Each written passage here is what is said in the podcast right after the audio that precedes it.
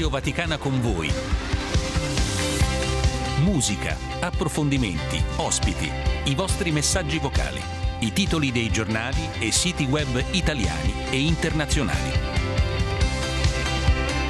Mercoledì 22 novembre siamo in diretta, la luce è rossa, ho dimenticato di dirlo oggi perché stavo parlando con Silvia Giovarrosa e Daniele Giorgi che al di là del vetro mi guidano in regia e alla console perché oggi è Santa Cecilia, che è la patrona della musica. Allora ci è venuta un po' un'idea con la nostra Silvia, quella di chiedervi di intonare, di cantare, di semplicemente con anche le labbra, tipo mm, mm, mm, giusto Silvia, così va può andare bene, con un vocale, di dirci quella che è la vostra canzone preferita, la musica che vi lega dei ricordi indelebili o comunque il brano che vi emoziona ancora oggi di più. Scriveteci al 335 12 43 722, mandateci appunto dei messaggi vocali, ci hanno scritto già in tanti, tra cui eh, ci scrive in questo momento Eva che ci chiede delle preghiere perché ci parla di quella che è una situazione delicata a casa con il suo compagno. Dopo 15 anni ci dice vuole andarsene via, mi lascia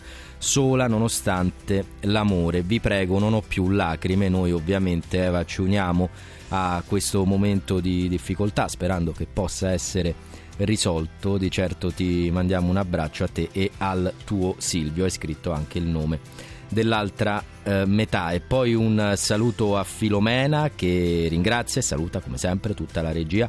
Ci parla quest'oggi della caccia, un, uh, uno sport che lei definisce tutt'altro che uno sport. Quale divertimento può mai causare, scrive, la morte di un piccolo animale? Questo è il pensiero di eh, Filomena. Un abbraccio e un buongiorno da Maria Paola, poi ancora ci saluta Silvia. Sono tanti i messaggi, andiamo anche a sentire i vocali. Prima però iniziamo con un brano che ci porta idealmente negli Stati Uniti perché faremo un salto indietro nel tempo di 60 anni e vi ricordo alle 9 l'udienza con Papa Francesco.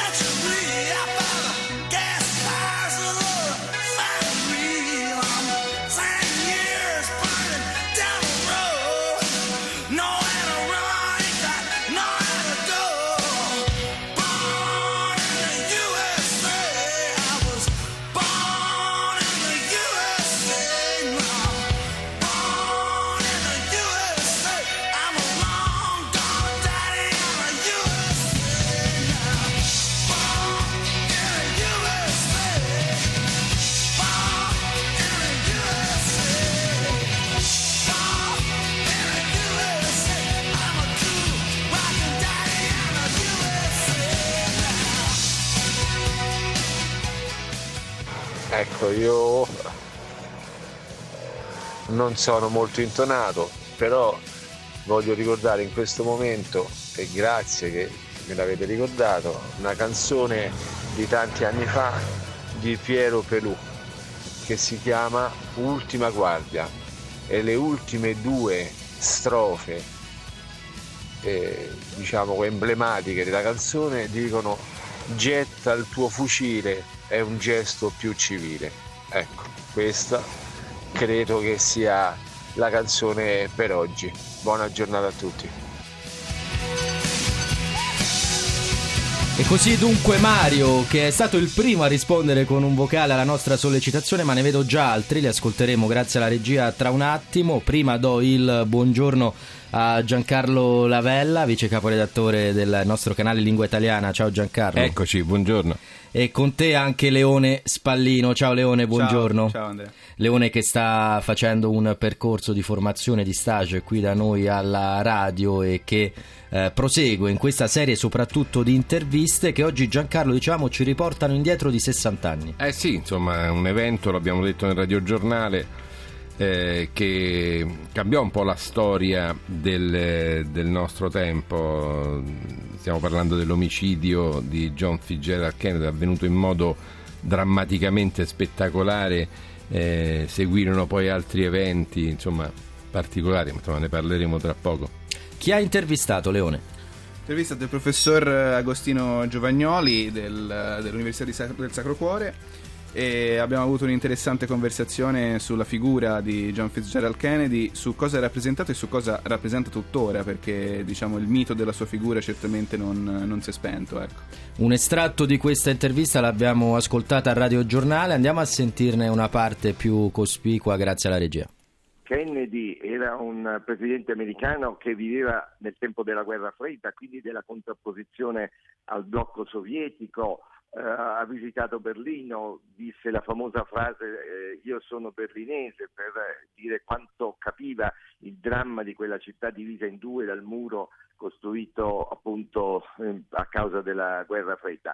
Dunque anche eh, un uomo di confronto, pensiamo alla crisi di Cuba nel 1962 e tuttavia un, un presidente che ha cercato il dialogo, l'intesa la distensione che comincia in pratica in quegli anni a livello internazionale, dunque sempre all'interno di un conflitto ma eh, i cui esiti tragici si allontanano proprio perché eh, si instaura un eh, rapporto diretto fra il leader sovietico e il leader americano. A proposito di questo rapporto fra Kennedy e Khrushchev, abbiamo appunto ricordato, ma sono stati anni, i primi anni 60, di crisi, no? anche per quanto riguarda la famosa crisi di Cuba. Ecco, in questo frangente eh, Papa Giovanni XXIII intervenne anche. In che modo Kennedy, ma anche Khrushchev a suo modo, accolsero il messaggio di pace del pontefice? Giovanni XXIII ha avuto effettivamente un ruolo ruolo straordinario eh, perché in realtà eh, rappresenta una, la Chiesa Cattolica, certo dunque non una grande potenza politica eh, o militare, cioè nonostante le sue parole e la sua influenza hanno giocato uh, un ruolo importante mh, proprio in particolare nella crisi di Cuba, quando il mondo si è trovato davanti al rischio di una nuova guerra mondiale, eh, perché le navi sovietiche che portavano i missili a Cuba, eh, se non si fossero fermate, si sarebbero scontrate col blocco navale americano. E proprio in quei momenti drammatici Giovanni XXIII mandò un messaggio a entrambe le parti e mh, successivamente abbiamo saputo che certamente da parte sovietica fu tenuta in alta considerazione. Eh, Kennedy fu più riservato sull'influenza di Giovanni XXIII, ma questo si spiega in parte anche per il fatto che si trattava di un presidente cattolico e dunque in un paese a maggioranza protestante non doveva sottolineare in modo troppo visibile appunto questo legame eh, con il Papa. La guerra fredda, un presidente cattolico. Giancarlo, mi piace con te Leone per concludere fare un ricordo significativo da parte di entrambi ma diverso, perché il tuo ricordo personale, il suo è quello due, dello studente. Due generazioni a confronto. Esatto, tu eri un bambino quando accade ciò che stiamo Beh, raccontando. All'epoca sì, avevo sei anni, insomma, facevo la prima elementare, mi ricordo un pomeriggio, considerate che all'epoca le, la, la, televisione cominciava a trasmettere alle 17.30 il pomeriggio con la tv dei ragazzi, il primo radiogiornale c'era la sera alle 8 insomma circa. E venne, i miei genitori appresa la notizia dice hanno ucciso Kennedy e già allora avevo capito che insomma che era un personaggio amato si capiva che aveva una bella immagine anche, quindi era molto popolare. Era un eh, periodo in cui eh, si guardava al futuro, insomma c'era il boom economico in Italia, per cui era anche un segno di speranza. Personaggi come lui, come Giovanni XXIII, eh, il dialogo che in qualche modo proprio grazie a Giovanni XXIII sarebbe potuto cominciare con eh, l'altra potenza dell'Unione Sovietica e poi quello fu un periodo, ecco, strano, questo episodio, come dicevo, drammaticamente trasmesso dalle televisioni, il, l'omicidio in diretta su questa macchina scoperta tra le vie di Dallas. Qualche giorno dopo, tra l'altro, seguito da un altro episodio sconcertante che è eh, l'omicidio dell'omicida di Oswald, di Lee Oswald, ripreso in diretta eh, mentre Oswald veniva trasferito da, mm, no, so, da un carcere ad, ad un altro, eh, l'omicidio insomma a colpi di pistola. Dobbiamo anche pensare che 60 anni fa non c'era questa abitudine più o meno sbagliata nel vedere anche la morte, certo, le certo. immagini, l'orrore in eh, televisione, era una sorta di prima volta o quasi. Anche eh beh, sì, insomma, immagini clamorose anche oggi comunque hanno loro, il loro impatto. Però loro siamo più abituati no, a vederle, sappiamo che sì, sì. prendendo un telefonino in mano abbiamo accesso a... Possiamo guardare... Allora tutto, come dicevi tu, il primo notiziario era a quell'ora e i miei genitori mi dissero che... Leone, invece tu hai studiato quanto accadeva 60 anni fa. Sì, io l'ho studiato diciamo approfonditamente all'università, prima era una conoscenza un po' così, un po' generica generica. Quello che però già sapevo è che il presidente Kennedy era una sorta di icona. Cioè, anche solo la sua faccia, il fatto che fosse giovane, il fatto che avesse un certo portamento, no? Già quando ero più piccolo capivo che rappresentasse qualcosa. Non sapevo bene cosa, ma capivo che aveva un impatto questa immagine. Poi studiando, chiaramente ho capito perché poi all'università insomma proprio ho studiato storia quindi mi sono anche addentrato sulle questioni della guerra fredda eccetera e quindi il, ho capito perché il suo apporto è stato così importante si parla di un momento, i primi anni 60, dove la tensione globale era molto alta e con la crisi di Cuba abbiamo davvero rischiato un conflitto globale. E fu grazie proprio anche alla freddezza di Kennedy, e, ma devo dire che anche Khrushchev diciamo, collaborò e soprattutto anche l'intervento del Papa Giovanni XXIII fu fondamentale per evitare che le cose andassero per il verso sbagliato. Quindi credo che qualcosa possiamo, come parlavamo col professore, qualcosa possiamo imparare dalla, dalla freddezza di Kennedy nell'evitare che le cose precipitassero. Ecco. Quindi la sua figura è stata importante anche per quanto riguarda le relazioni internazionali e il mondo in cui conosciamo. Grazie dunque a Leone Spallino, a Giancarlo Lavella. Non salutiamoci Grazie. però prima di aver ascoltato uno o più vocali, perché mi dice Silvia dalla regia che ne stanno arrivando eh, molti. Ascoltiamone qualcuno. Ehm auguro una buona giornata a tutti. E il mio messaggio è mm, una citazione di un grande carismatico. Sono tempi cattivi, dicono gli uomini, noi siamo i tempi. Era Sant'Agostino. E su questo ho da farci una grande riflessione. Ancora una buona giornata, un saluto a Giancarlo Lavella e a tutta la redazione e a tutti. Grazie, credo fosse Giovanni. Silvia, ti chiedo aiuto. Era di Giovanni il messaggio. Giovanni Carlo, grazie a te. Lo ringrazio personalmente perché mi saluta. grazie, tuo Giovanni. omonimo, giusto? Giovanni anche, Carlo. Tu anche sei un Giovanni Carlo. Io anche sono un Giovanni Carlo, ma eh, diciamo come nome d'arte ho scelto Giancarlo. Giancarlo. Benissimo, grazie, grazie ancora a voi. Musica e poi arriva l'osservatore romano. Se lavi passerà anche questo lunedì Se ci pensi siamo come un film Cambiamo sul più bello, sempre sul più bello E vorreste sì qui ad ascoltare due canzoni. Chill Se ci pensi siamo un evergreen Se ci sentiamo è meglio, ci sentiamo meglio. Ho preso treni però ho perso te. La vista è bella tra le nuvole, ma come ci può andare bene che siamo passati da un va bene ad un va bene? primo dei miei pensieri e l'ultimo dei miei problemi, lo sai. Bella anche più del sole, beh su questo non ci piove mai. E forzo ancora la tua iniziale sopra le lattine. È da mezz'ora che cerco le parole per poterti dire che se la vi passerà anche questo lunedì. Se ci pensi siamo come un film, cambiamo sul più bello, sempre sul più bello. E vorreste sì qui ad ascoltare due canzoni. Se ci pensi siamo un evergreen, se ci sentiamo è meglio, ci sentiamo meglio.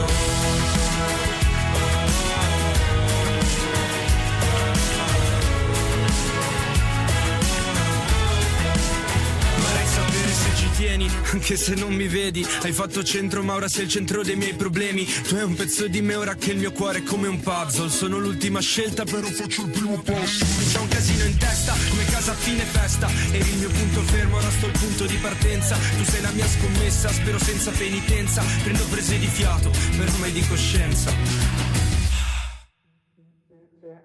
Se lavi, passerà anche questo lunedì. Se ci pensi siamo come un film. Cambiamo sul più bello, sempre sul più bello. E vorreste sì qui ad ascoltare due canzoni chill. Se ci pensi siamo un evergreen. Se ci sentiamo è meglio, ci sentiamo meglio.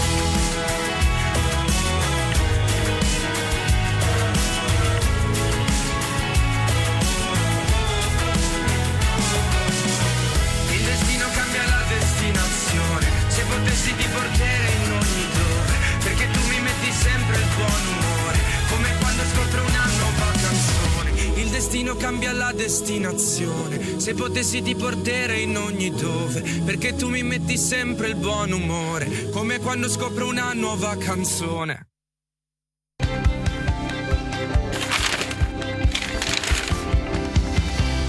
Le 8.29, ben trovata Beatrice Guerrera dell'Osservatore Romano. Ciao Beatrice. Buongiorno. Con te presentiamo l'inserto religio. Oggi si parla di carceri e ci conduci. Tra un po' andremo anche in Italia, me lo stavi dicendo durante il brano. Ma prima andiamo in India, perché? Esatto, eh, Paolo Affatato ci racconta come nei penitenziari indiani eh, la Chiesa a vari livelli assiste i carcerati. Ecco, quello del carcere è un argomento che coinvolge purtroppo tutti i paesi del mondo eh, e in questo la Chiesa e i religiosi sono molto presenti. In India, un paese grandissimo, eh, le carceri ospitano addirittura oltre 5 milioni di persone, quando invece avrebbero una capienza di poco più di 4 milioni. E sono tanti i movimenti a quelle le persone, proprio fisicamente, che sono eh, pronte a dare una speranza visitando i carcerati, occupandosi anche della loro spiritualità, eh, appunto andando a, a consegnare la comunione, andando a confessarli, andando a, a offrire speranza. Quindi eh, abbiamo insomma diverse realtà in questo che raccontiamo nel religio che andrà appunto online oggi pomeriggio e domani in edicola. Per quanto riguarda l'Italia, ci conduci all'estremo, all'estremo sud, giusto? Esatto. Ma è una storia di sbarre in sbarre, mi consenti questa immagine? Esatto, proprio è la stessa espressione che ha usato la protagonista e anche l'autrice di questo libro di cui vi parliamo, si chiama Suor Cristiana Scandura, ha scritto un libro che raccoglie eh, oltre 80 lettere che lei ha scritto ai carcerati nelle carceri italiane e questo, questo diciamo, mh, questa relazione che si è instaurata, relazione epistolare, aiuta molto i carcerati, molti si sentono confortati, è quasi una missione nella missione che questa Clarissa ha diciamo avvertito dentro di sé.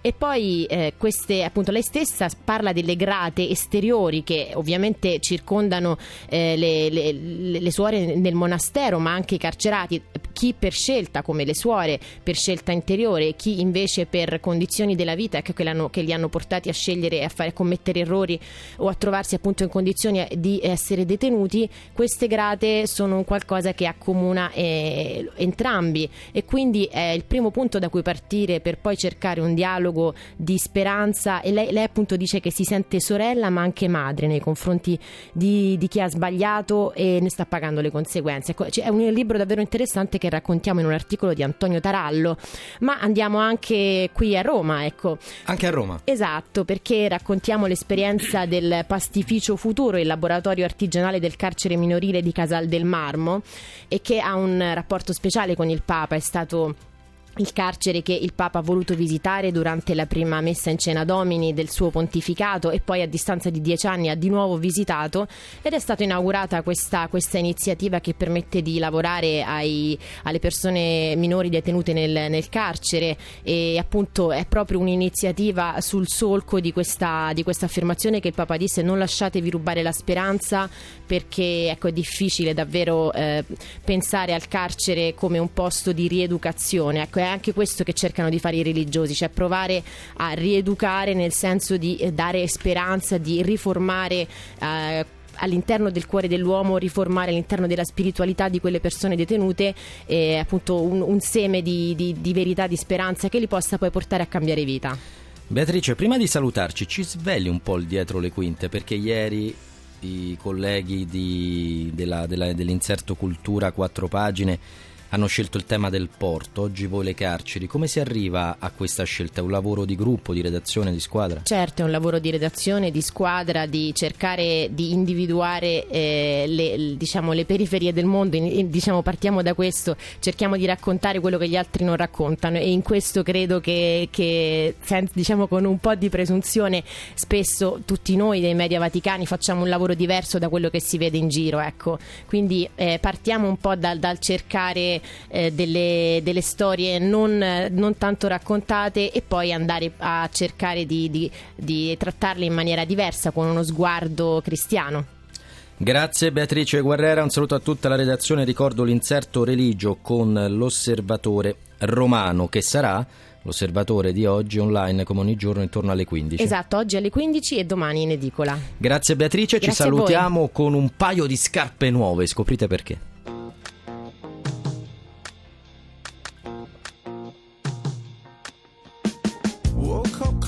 Tuesday. I'm looking tired and feeling quite sick. I felt like there was something missing in my day to day life. So I quickly opened the wardrobe, pulled out some jeans and a t shirt that seemed clean, topped it off with a pair of old shoes that were ripped around the seams. And I thought these shoes just don't suit me. Put some new shoes on and suddenly everything's right. I said, hey, I put some new shoes on and everybody's smiling. It's so inviting. No short on money, but long on time. Slowly strolling in the sweet sunshine, and I'm running late and I don't need an excuse. So wearing my brand new shoes. Woke up late one Thursday. And I'm seeing stars as I'm rubbing my eyes And I felt like there were two days missing As I focused on the time. Then I made my way to the kitchen But I had to stop from the shock of what I found. A room full of all of my friends All dancing round and round. And I thought, hello new shoes, bye bye blues. Hey, I put some new shoes on And suddenly everything right. I said, hey, I put some new shoes on and everybody's smiling. It's so inviting. No short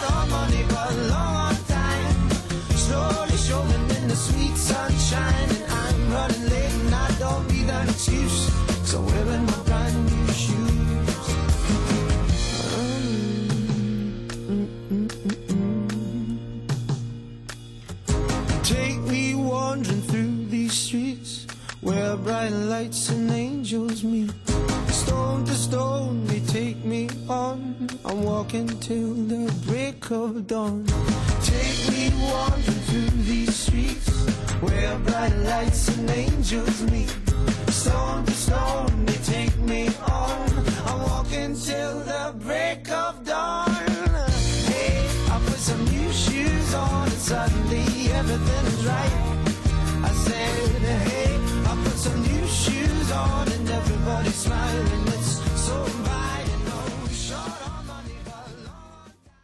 Bambini ci insegnano la limpidezza delle relazioni, l'accoglienza spontanea di chi è forestiero e il rispetto per tutto il creato.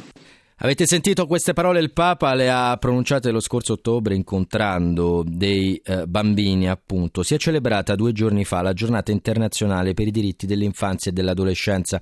Ne abbiamo parlato anche su Vatican News ai nostri radiogiornali. Voglio farlo anche in questa trasmissione perché la povertà, gli abusi, l'abbandono minacciano anche i bambini del mezzogiorno del sud Italia e si conferma un divario importante tra nord e sud dello stivale per quanto riguarda la tutela dell'infanzia. Saluto e ringrazio Roberto Vignola, vice direttore generale di Cesvi. Buongiorno Roberto. Buongiorno, buongiorno. Roberto, complimenti e grazie per aver eh, aperto, inaugurato pochi giorni fa la quinta casa del sorriso italiana, quella di Siracusa. In questo modo nel quartiere, in un quartiere di Siracusa date un tetto a tanti bambine, bambine e famiglie che vivono in una situazione di disagio. Perché questa scelta? Cos'è la Casa del Sorriso? Allora, la scelta è determinata dalla necessità di rinforzare quelli che sono i servizi territoriali a favore dell'infanzia e a favore delle famiglie. Abbiamo voluto proprio simbolicamente lanciare questo progetto, inaugurarlo nella giornata internazionale dell'infanzia, perché noi durante questa giornata celebriamo una convenzione che è stata adottata nel 1989 e in particolar modo CESVI si concentra su quello che è l'articolo 19 di questa convenzione, ovvero ovvero il tema del maltrattamento, il tema dell'abuso dei minori. È una tematica molto molto rilevante. A livello di emersione parliamo di oltre 100.000 bambini, ma sappiamo da uh, dati non ufficiali che parliamo quasi di un milione di bambini che vivono in una condizione di abusi e di maltrattamenti in Italia. E proprio per dare una risposta a questo tema molto molto importante e sommerso nel nostro paese che abbiamo voluto inaugurare proprio il programma delle case del sorriso deciso anche qui in Italia che è uno spazio rivolto sostanzialmente a minori in difficoltà. Per quanto riguarda i numeri che tu stavi elencando, va detto appunto che il divario tra nord e sud aumenta. Tra le regioni più in difficoltà ci sono la Puglia e eh, la Campania, ma anche la Calabria e la Sicilia e certamente quello che si nota è che se c'è una parte del paese che riesce a dare delle risposte efficaci, in particolare da Roma in su, ce n'è un'altra che invece fatica. Voi dunque avete deciso ancora una volta di volgere lo sguardo verso gli ultimi. Possiamo farlo però anche tutti noi e chi è all'ascolto mandando fino al 25 novembre, ma il consiglio è di prendere subito il telefono in mano per un attimo, non scriveteci al 335 12 43 722, ma mandate un sms al 45582 per sostenere Cesvi per queste case del sorriso. Perché è importante un aiuto anche piccolo, Roberto, da parte di tutti? È un aiuto importantissimo. Noi attraverso un report che abbiamo elaborato che si chiama Indice regionale sul maltrattamento abbiamo proprio stilato questa classifica che vede le regioni del sud fanalino di coda di questa classifica. E cosa ci dice uh, questo ranking? Ci dice sostanzialmente che incrociando quelli che sono i fattori di rischio su determinati territori e i servizi presenti, purtroppo ancora in alcune regioni del mezzogiorno come la Puglia, come la Campania, come la Sicilia, i servizi sono ancora molto molto pochi pochi. La nostra intenzione, l'intenzione di Cesi è quella di rinforzare, come dicevo anche prima, questi servizi, quindi portare il programma Casa del Sorriso, che è uno spazio, uno spazio protetto, dove minori, minori che ah, possono sì e no andare a scuola, hanno l'obbligo scolastico, ma non possono praticare sport, arte, non hanno nessuna forma di stimolo, possono ricevere delle opportunità educative per ah, ambire ad un futuro migliore rispetto a quello che è lo status da cui partono ma proprio l'obiettivo delle case del sorriso è proprio questo, di regalare sorrisi, di regalare eh, speranze eh, per il futuro di questi bambini. Noi siamo impegnati da oltre vent'anni con questo programma in tutto il mondo e siamo orgogliosi oggi di poterlo portare avanti anche nel nostro paese, quindi io davvero ringrazio per questo appello di inviare questo sms al 45582 perché tutti i fondi saranno oh, assolutamente investiti nel programma Casa del Sorriso in Italia. Ecco, lo stiamo, lo stiamo digitando ora così iniziamo a mandarlo anche noi qui dalla, dalla radio. Regia l'hanno, l'hanno, già, l'hanno, già, fatto, mi fa segno Daniele. Sì, alza il dito, il pollice e la mano destra. Roberto, grazie, grazie per quello che fate. Viva i sorrisi che si possono regalare con un piccolo gesto da parte di molti, ovviamente. Grazie a Cesvi per questo Grazie impegno. per questo spazio. Grazie Davvero. Roberto, buon lavoro. Ancora vocali mi dicono alla regia, ascoltiamoli. La mia canzone preferita è Felicità. Felicità, un bicchiere di vino con un panino, la felicità. Buona giornata a tutti. Con grande gratitudine, un carissimo buongiorno a tutti. E oggi anche tanti auguri di buon omastico ah, in questa festa di Santa Cecilia, patrona della musica. Una bella canzone, bellissima canzone da ascoltare sarebbe di Claudio Baglioni La vita è adesso. Sereno proseguimento a tutti. Grazie, grazie Roseli, l'ho riconosciuto l'ultimo messaggio, la voce di Roseli, la, la, prima ascoltatrice non si è firmata, ma brava perché è stata anche l'unica ad avere il coraggio di, di, intonare, di intonare alcune note. Andiamo adesso sui quotidiani in lingua, in lingua italiana. Iniziamo con la Repubblica, Israele-Hamas, intesa su tregua e ostaggi, si parla della guerra in Medio Oriente, un accordo fragile, lastricato di incognite, ma pur sempre un accordo. Con la mediazione del Qatar e la pressione americana si è raggiunta un'intesa sul testo che detta le condizioni per il rilascio di 50 dei 236 ostaggi israeliani. Saranno liberati donne e bambini, né uomini né militari. In cambio Israele concederà una pausa di 100 ore nei bombardamenti e rilascerà 150 donne e minori palestinesi. Questo dunque su Repubblica. Avvenire ci parla di un tema scottante, di un'inchiesta del quotidiano di ispirazione cattolica. Il titolo Più figli, meno mutui. Perché? Perché le banche chiedono disponibilità di reddito sempre più grandi alle famiglie numerose negando di fatto i mutui, negando di fatto i prestiti. Lo spiega bene Andrea Bernardini. Chi chiede un mutuo deve superare una serie di scogli ben nota, c'è il reddito disponibile anzitutto e poi la solvibilità passata e ancora una serie di elementi. Ma anche quando una coppia con numerosi figli supera tutti questi requisiti, ecco che si accende il semaforo rosso, una sorta di soglia di sussistenza, ovvero il consumatore detratte le rate del mutuo, dovrebbe comunque avere a disposizione un reddito superiore al 50% del reddito sociale minimo mensile, avendo come riferimento cosa il numero dei figli. Ecco perché più figli, meno mutui. E dunque Avvenire denuncia questa situazione. Il giornale parla Liliana Segre. Il nuovo libro con Monsignor Delpini, I genitori e il dovere della severità. Ecco l'antidoto all'odio. C'è una consapevolezza, scrive la Segre, molto triste che purtroppo non mi abbandona mai, l'esistenza dell'odio nel mondo, le sue dinamiche e il suo terribile mistero. L'odio serpeggia, oggi più che mai, serpeggia a livelli bassissimi, ma con danni molto gravi. I bulli non cambiano la scuola, sono i bullizzati che la devono cambiare. E andiamo a pagina 11 per leggere ancora ciò che scrive Liliana Segre, 93 anni. E la scuola dell'odio può essere ovunque intorno a noi. Se uno posteggia la macchina in un posto dove non deve, trascura i diritti di un disabile, se una persona considera nemici dei migranti che sono venuti qui in cerca della salvezza, dalla morte e dal dolore e dalla povertà, la società intera diventa una scuola dell'odio. E quando ho fatto, ricorda Segre, il mio discorso in Senato alla fine di settembre all'ingresso del nuovo governo, il riferimento è al settembre del 2022, ho usato un termine completamente fuori luogo, vecchio come me, ma non saprei quale altro termine usare. C'è bisogno di mitezza. Auspico la mitezza perché i governanti, anche loro, a volte si avvelenano per temi di relativa importanza. Ho visto battaglie indicibili, parole impronunciabili dette ad esempio per il prosecco, come se si trattasse di una questione di vita o di morte. E proprio da lì, dai nostri governanti, dovrebbe invece venire l'esempio di una civile convivenza. Così dunque Liliana Segre sul giornale in prima pagina e poi a pagina 11.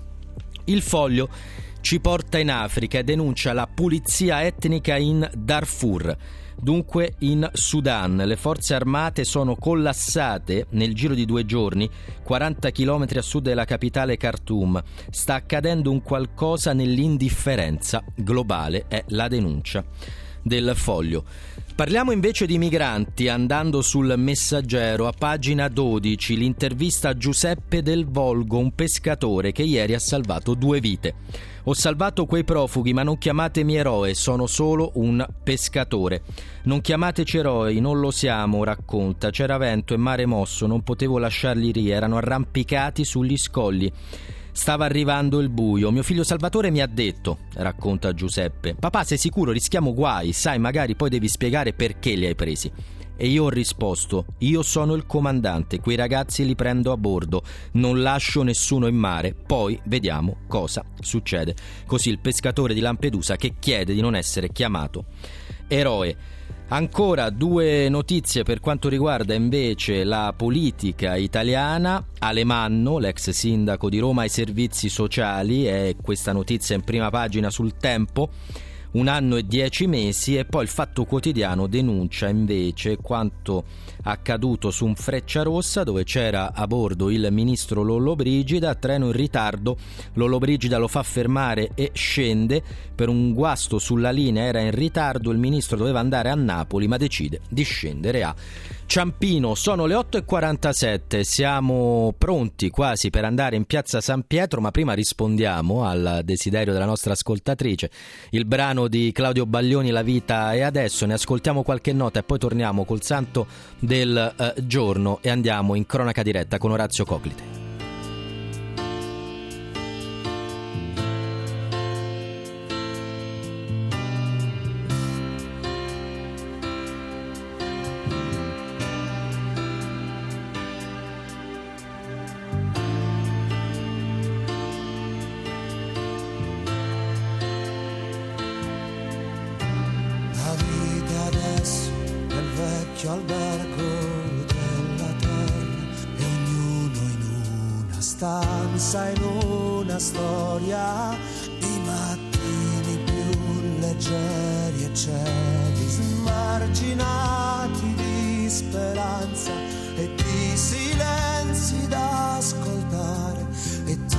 Ti sorprenderai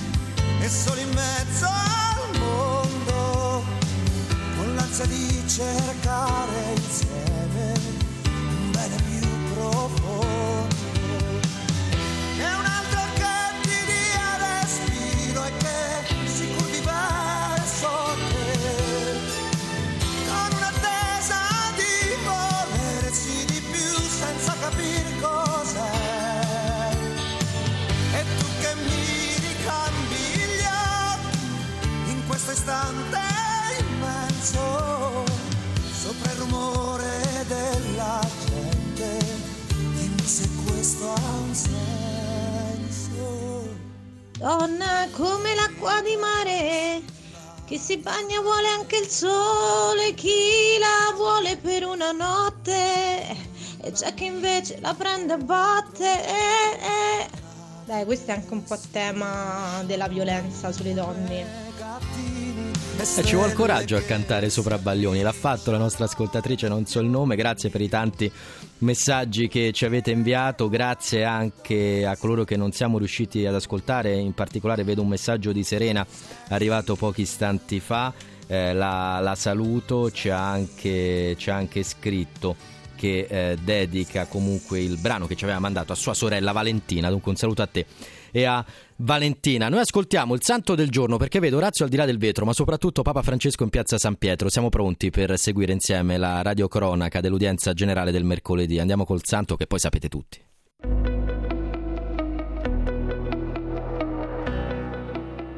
Oggi, 22 novembre, la Chiesa ricorda Santa Cecilia, vergine e martire, nel cimitero di Callisto. Storia e leggenda si intrecciano attorno alla figura di Santa Cecilia, vergine e martire, vissuta a Roma tra il secondo e il terzo secolo. È celebrata in tutto il mondo come patrona della musica, dei musicisti e dei cantanti. La Chiesa la ricorda il 22 novembre.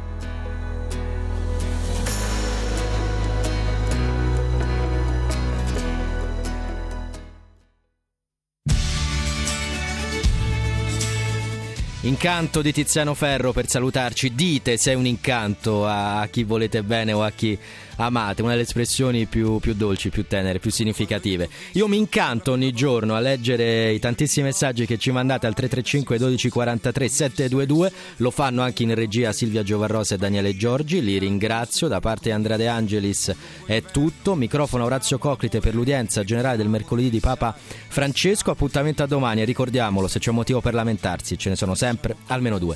Per non farlo, ciao!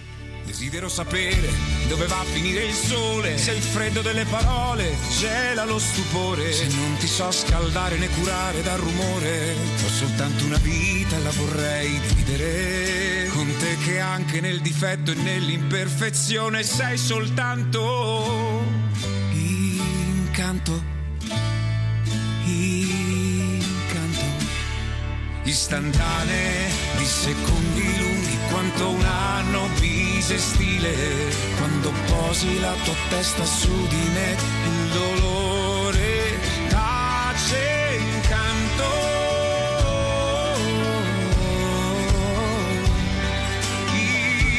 incanto semplicemente incanto se assumo insicurezze, entusiasmi e poi silenzi, il mestiere dell'amore al tramonto nei tuoi occhi, il coraggio in una frase che fa paura, il rancore delle storie maturato nel silenzio, il sorriso che sconvolge mesi di tormenti, la bellezza che stringo io geloso del tuo cuore, che proteggerò dal male.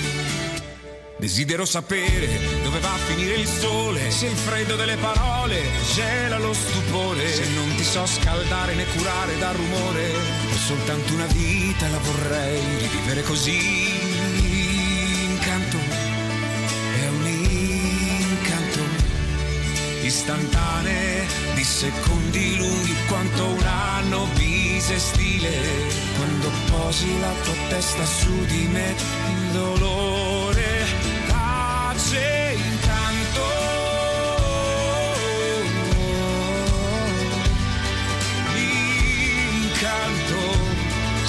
semplicemente incanto.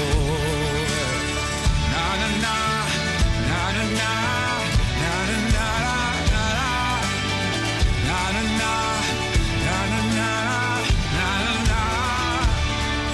Il sorriso dei giganti sulla tua bocca sta in un angolo ed è puro. Incanto, intanto scatto. Istantanee di secondi lunghi quanto un anno bisestile quando posi la tua testa su di me il dolore